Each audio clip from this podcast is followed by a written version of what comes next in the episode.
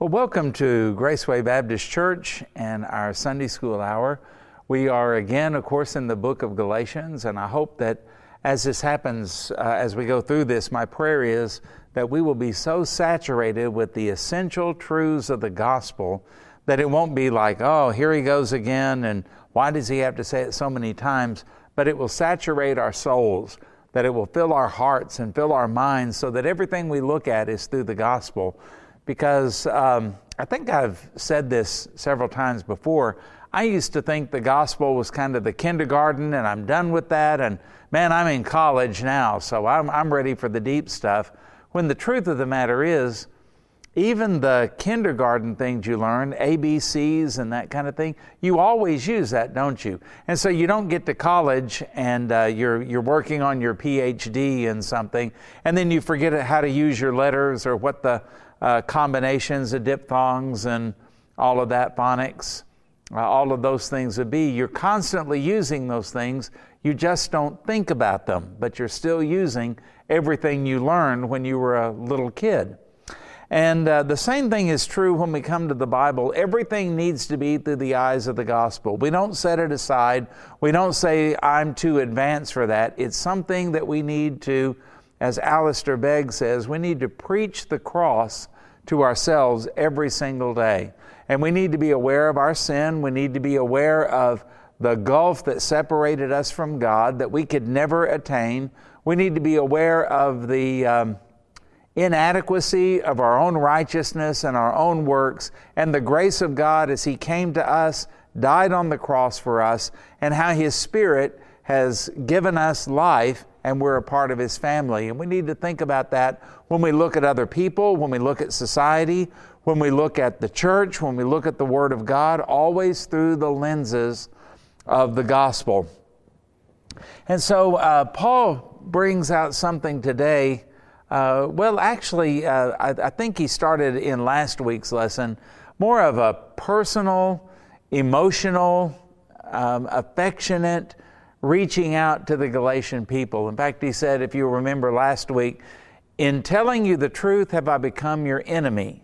Well, that's a hard thing when you do what's right and somebody turns on you because of that. When you tell them the truth and you actually are doing something that is good for them, but it causes them to turn on you. Well, now he explains a little bit of why that is happening, and we're looking in Galatians 4 17 through 20. Now, uh, our introduction is this the Judaizers postured themselves as really caring about the Galatians to the point of uh, the New King James Version uses the word courting or court to court them. Think about what that means, think about what that implies.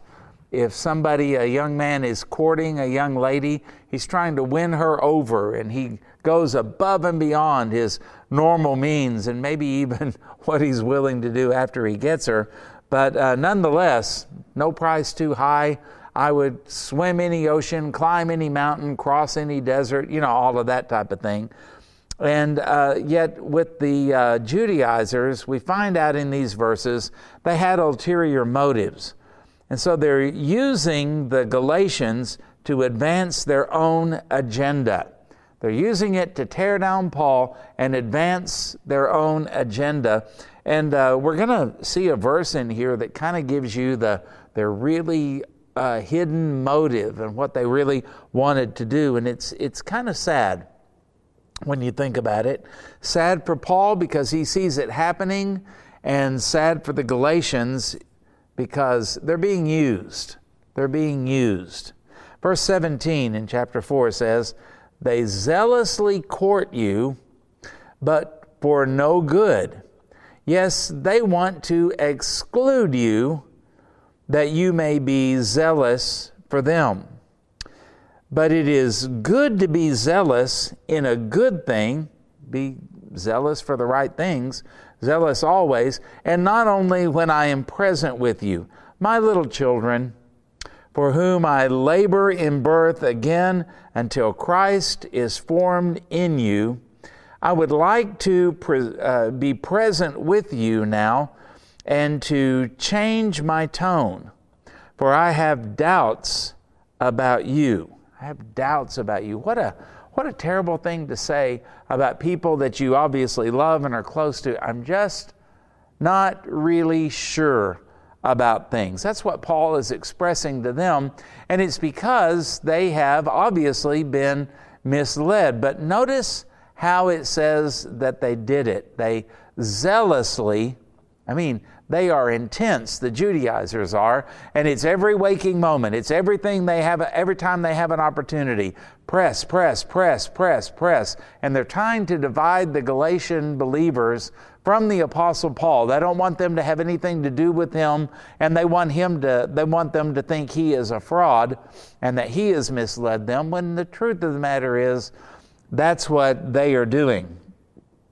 So, number one, notice that um, their concern, meaning the Judaizers, their concern, and I've got in parentheses, really, their flattery was fake. And that's what we find in verse 17. They zealously court you, but for no good. Yes, they want to exclude you that you may be zealous for them.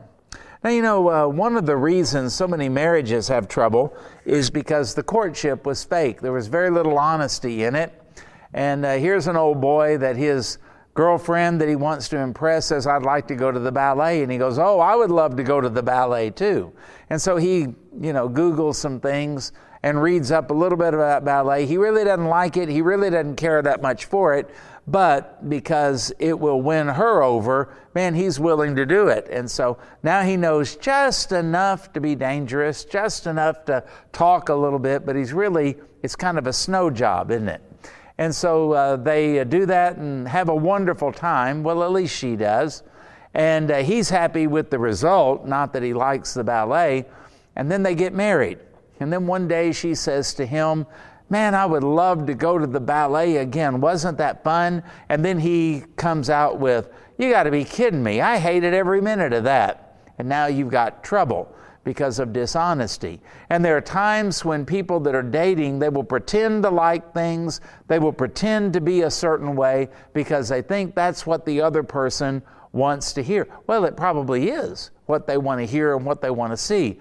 Problem is, it's not real, it's not genuine, it's not lasting, and the truth eventually comes out. Now, this is what the Judaizers are doing to the, the Galatian believers, playing up to them, courting them. They are so zealous, they are so attentive, and they are so in tune with the Galatian believers. Not like Paul. He left. He's somewhere else. He's with another group of people. But boy, these Judaizers, they come and they stay and they are intense. Well, really, what they're doing is putting on a full court press in this situation. And um, it's, well, let's put it this way it's fake. Did you know that the Bible really has a dim view of what we call flattery?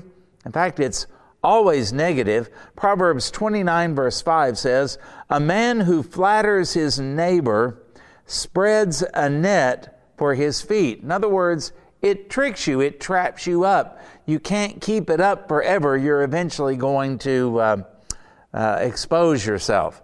Proverbs 28 23, listen to this. He who rebukes a man will find more favor afterward than he who flatters with the tongue.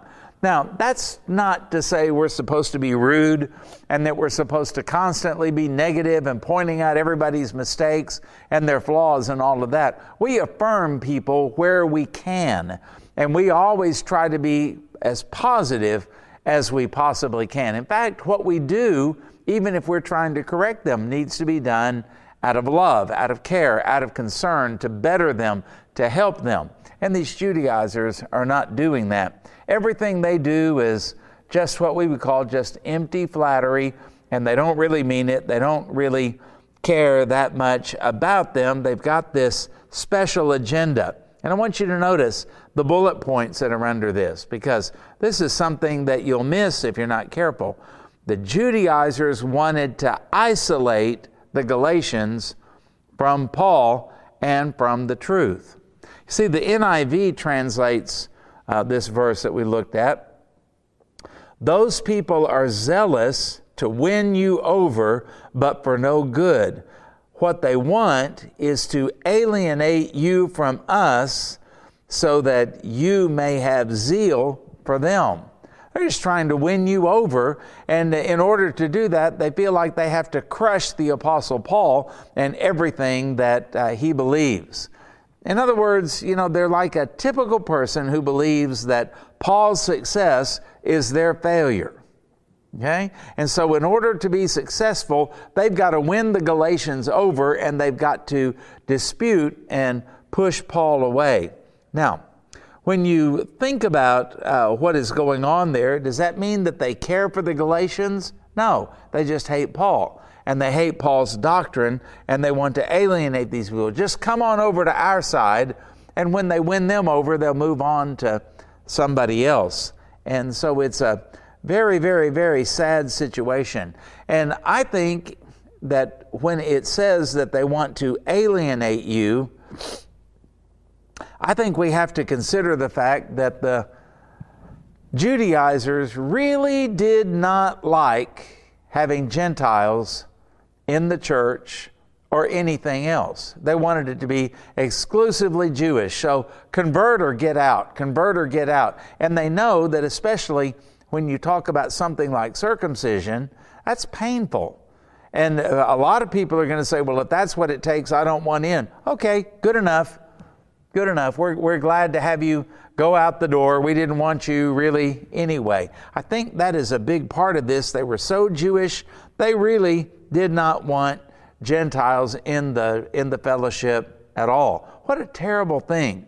What a horrible thing to pretend they like you, to pretend they care, to pretend they're all for you, but really what they are trying to do is to set you up so that you'll quit, so that you will leave, so that you'll go somewhere else. So that's number one. Number two, the consistency that they needed, and by that I mean the Galatians, what they needed, is found in verse 18. But it is good to be zealous. We ought to be zealous but then he qualifies it in a good thing always, and not only when I am present with you. Now, do you remember Peter, the apostle? He would kind of uh, play around with everything so that when the Jews from Jerusalem weren't around, he was eating ham sandwiches with the Gentiles. But when the Jews from Jerusalem, the Judaizers came, then all of a sudden Peter is strictly kosher and keeping all of the traditions and kind of separating himself from the Gentiles. And you remember, Paul said, I withstood him to the face on that. Okay? Now, notice the Galatians are doing the same thing that Peter did to them, except now they're doing it to Paul. And they're separating from him. And they are basing it on who's present. So they're zealous for one thing when certain people are present, zealous for another thing when other people are present. And so uh, I ask you the question on that where's God? Where's the love for God? And where is consistency for the truth? Where is the filling and leadership of the Holy Spirit in all of this? Well, obviously, this is nothing but flesh. Now, we look underneath there again at the bullet points. Passion for God and His gospel, that is great. That is awesome. That's something that ought to always be there. However, second bullet point, it should be consistent and not dependent upon who is watching or present or even preaching the truth. You know, so many times we have people that say, well, you know, if I'm around certain people, I won't let them see the real me. I think a lot of people did that with my father in law because I've watched them over time now that he's gone. They don't live the way he taught them to live, they don't live the way that uh, he presented to them. But they sure played up to him while he was alive, and they sure acted like everything he said was life changing till they didn't need it anymore because it was dependent upon a person. You know, that is a sign of carnality. What we do is we follow Christ and we follow Him as revealed in His Word, led and empowered by the Spirit of God, no matter who's around. And it doesn't matter whether it's somebody conservative or somebody liberal, we don't change. We walk with the Lord. It doesn't matter when we uh, are hanging around somebody that kind of has more um, libertarian ideas about things. If it's a conviction of your heart, you don't change. You don't accommodate anything else. You stay by what the Bible says. Now we got to make sure we're doing what the Bible says. We're not talking about being a legalist, a consistent legalist all the time, or a consistent liberal all the time. We're talking about being right. We're talking about being correctable, being teachable. We're talking about being obedient to what the Scripture says, regardless of the pressure that may come one way or another. Now, again, don't hear me say be rigid and unteachable and uncorrectable, but that's got to be by the Word of God, not just by the personality or persuasiveness or the argument of another person. Study to show yourself approved, Paul told Timothy, so that you can be a workman who does not need to be ashamed of his work, but you're rightly dividing the word of truth. Remember that? Rightly dividing was a tent maker's term, and Paul was a tent maker, and it means to cut it straight, follow the pattern. And so that's the way our life is, life is supposed to be. So truth is the issue, not presentation or personality. Truth is the issue. Well, I like the way that guy preaches. Well, a lot of people like the way heretics preach. But that's not where we're supposed to go. And sometimes you may hear somebody tell the truth and go, well, they weren't quite as entertaining as another person was. Not the issue. The issue is always, always, always truth. And how do we measure truth? Always by the Holy Scriptures. Now, the Corinthians had trouble with this, and uh, so do a lot of modern believers. In 1 Corinthians chapter 1 verse 10 through 13, Paul said to the Corinthians, now I plead with you, brethren, they were saved, by the name of the Lord Jesus Christ, that you all speak the same thing, and that there be no divisions among you, but that you be perfectly joined together in the same mind and in the same judgment. For it has been declared to me concerning you, my brethren, by the house uh, by those of Chloe's household that there are contentions among you. Now I say this that each of you says, I'm of Paul, I'm of Apollos, or I'm of Cephas, meaning Peter, or I'm of Christ, those people who are going to be super spiritual, right? And Paul says, Is Christ divided? Was Paul crucified for you? Or were you baptized in the name of Paul? And so uh, you read that, and what's his point? His point is we should not be personality seekers. We should not be driven by who the most entertaining is or the person that we have the most affinity for. Are you going to like some preachers more than others? Absolutely. Are there going to be some preachers who relate to you more than others do? Of course. That always happens. But that's not the standard by which we judge. How'd you like the preacher? Oh, I really liked him. That does not necessarily mean that he is of God, does it? And so, uh, even when we evaluate a worship service, what'd you think of the service? Oh, I really enjoyed worship. Well, excuse me, but you're not the one we're worshiping. You're not the one we seek to please. It's God. There's an audience of one that all of us worship together, and we are to please Him in what we do. I know that sounds a little bit rude, but I mean, that's just the truth. That's the way it is. And the Corinthian believers were getting all caught up in, some people said, man, that Peter, boy, he can sure preach a great sermon. Other people said, well, no, I, I kind of like Paul. And others said, well, you know, Apollos is the one that, that really turns my crank. And then others would say, I just love Jesus, you know, and all of this is doing nothing but uh, uh, displaying selfish pride and uh, division in the church. And Paul is saying the truth of the matter is you need to go to the one who died for you. You need to go to the one who really saves you. You need to go to the one who uh, in whose name you were baptized, right? This is always a problem. So, do you follow the Judaizers or do you follow Paul? No, you follow Christ and you follow the truth of the gospel and you honor Jesus Christ. You don't please Paul when he's there. And don't you get the idea with what he said? You're supposed to be zealous in all of this, but not just when I'm present. Apparently, the Galatians were kind of like the Corinthians, and let's be fair, like all of us, when a certain person is around, we act a certain way, say certain things, refrain from certain things because we want that person's approval. And then when it changes, when the audience changes or the time changes, then all of a sudden we're a completely different person. That is a horrible thing. We ought to be always walking in unity. So it ought to be that whatever Graceway is on Sunday morning at 10:15, that's what every member of Graceway ought to be at school we ought to be in our neighborhoods. We ought to be at our workplace. We ought to be in our homes, wherever we are and whatever we're around, worshipers and followers of Christ, lovers of the Word and lovers of our brothers and sisters in Christ, even if they're in our own family. 2 Corinthians chapter 10 10. Listen to what the Corinthians said about Paul. This may not be your impression of Paul, but this is what they said, and they were eyewitnesses or ear witnesses, I guess we would say to this. Listen to this 2 Corinthians 10 10. For his letters, they say, are weighty and powerful, but his bodily presence, it's weak, and his speech contemptible. In other words, for the Corinthians, they were so immature. It's not what was said, it's how it was said and who said it. That's what carried the real weight for them.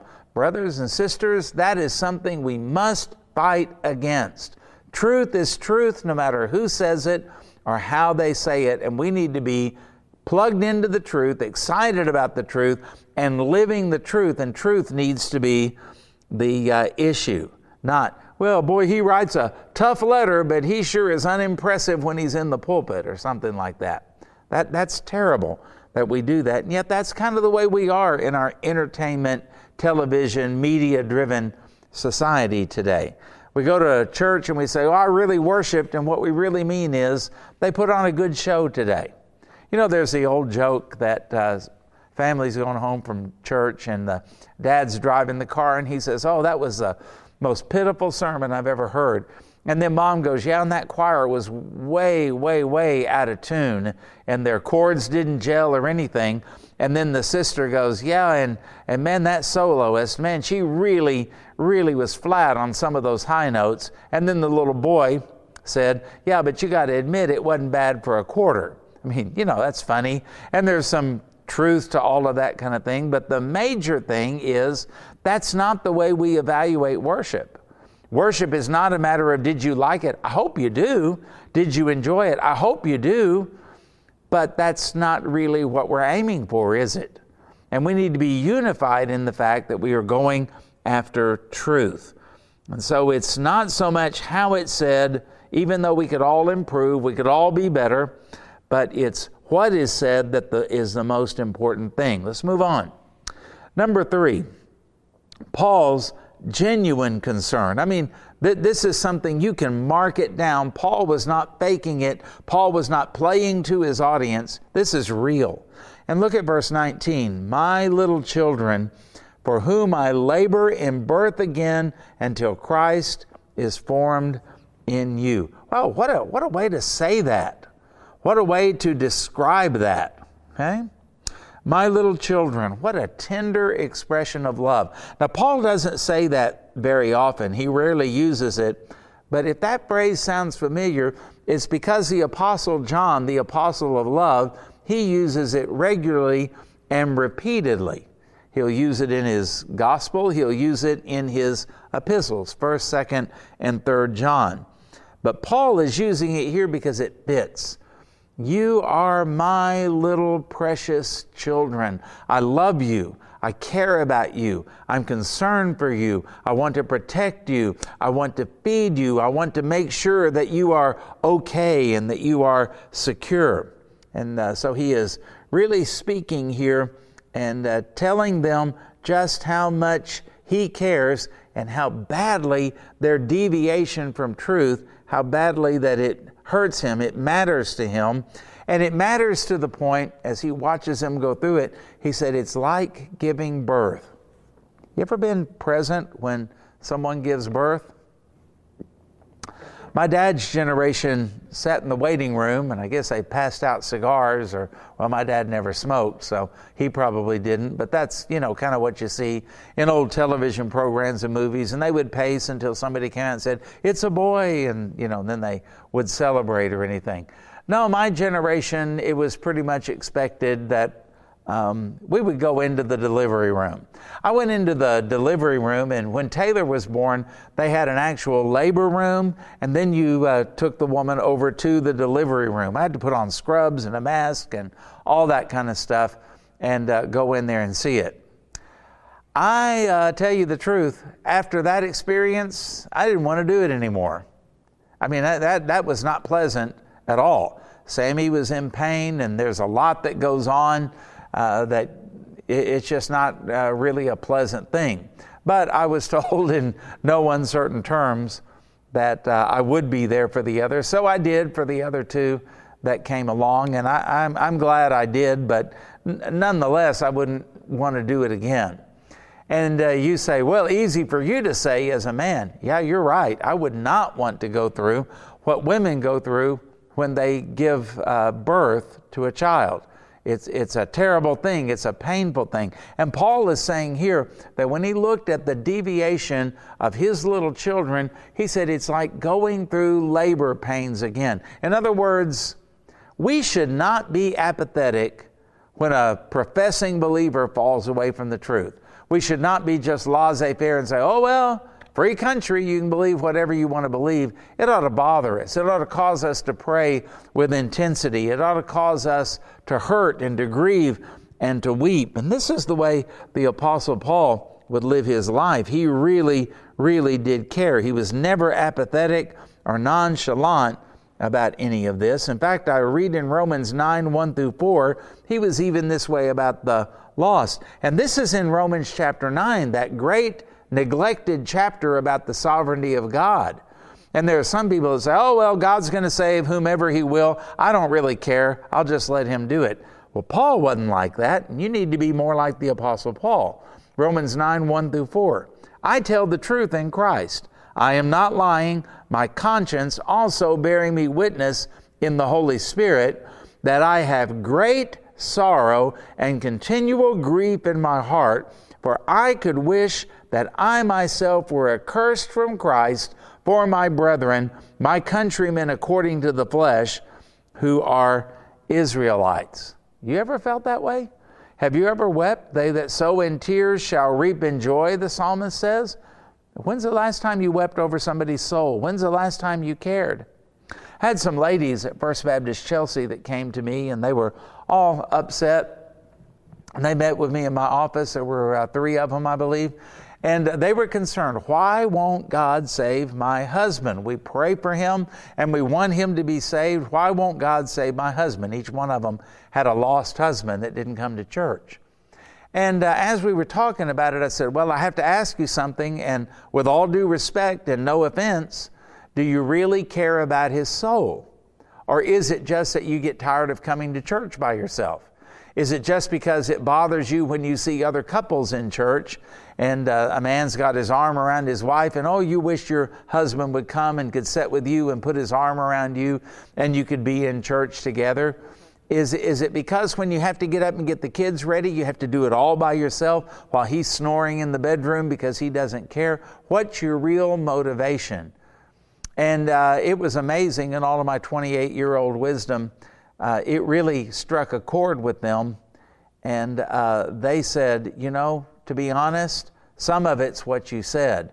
I said, Well, see what happens if you ask God to give you a Romans 9 burden for your husband, like Paul had for Israel, and let's, let's see what happens. Do you know, uh, we baptized all three of those men?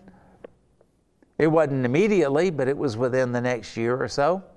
And I've always tried to think about that. What is my motive? See, as a pastor, sometimes I want to see people saved, I want to see people baptized. And it's sometimes hard not to keep the line straight with because I want more tithers in the church, because I want more uh, uh, people in the seats here, because I want more resources to use so that we can do more, or do I really care about their souls? And I think that's where it has to happen. We've got to genuinely care. And Paul really did care about these people, about the state of their soul, about their walk with the Lord. And he said, I want Christ more perfectly formed in you. I want Christ formed in you. In other words, Christ to fill every aspect of your life. If you took your hand and had a glove, I wish I'd remembered to bring one, and you put your glove in the hand, but you kept your fist balled up like that, that glove is useless. And you won't be able to do anything because the fingers are empty.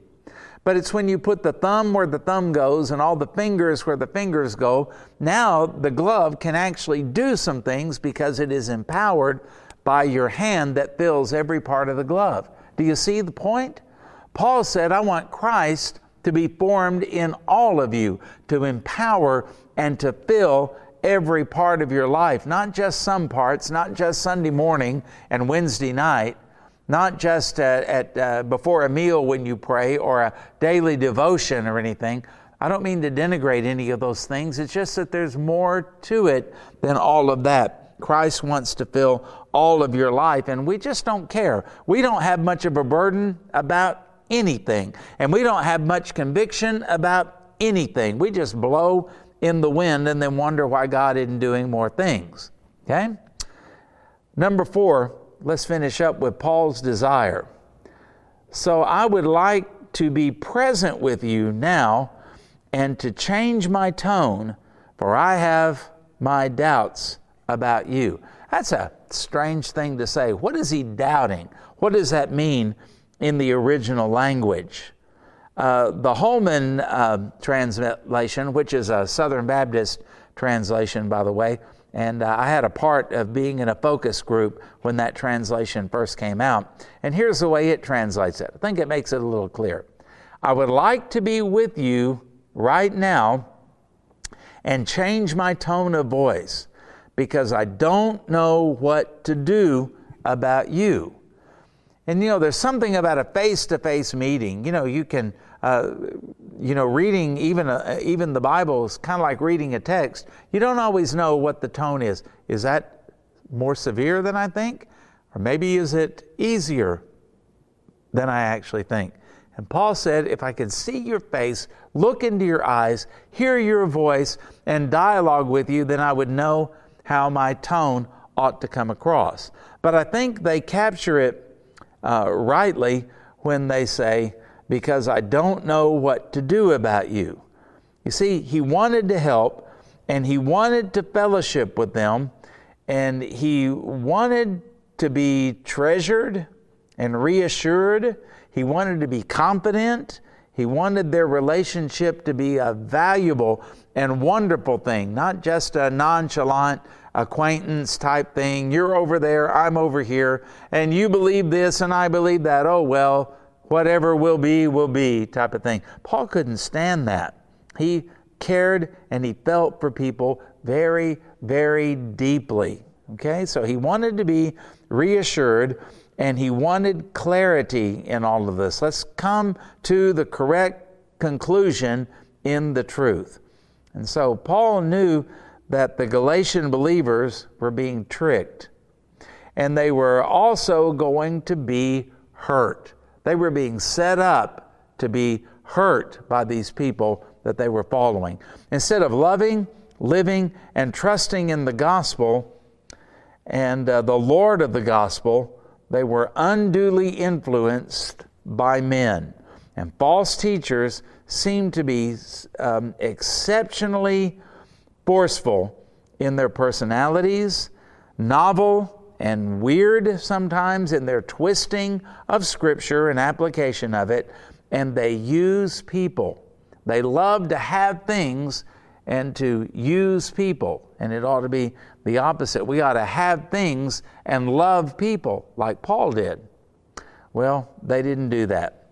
And so we also need to pray and be concerned about those who are tricked. It's not just annoying to have Jehovah's Witnesses or Mormons come to your door.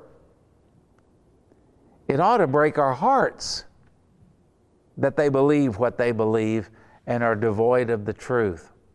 It's not enough just to simply say, oh, well, you know, they've kind of gone into a cult or a different denomination or something like that.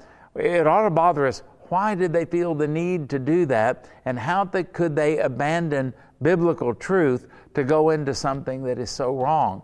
And we ought to be praying about that. So may God give us the heart of Christ as it was expressed in the heart of Paul.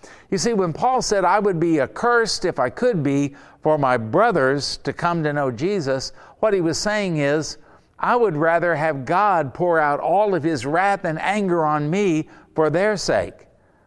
Now, number one, that's not logical because it can't happen. But number two, it shows his heart.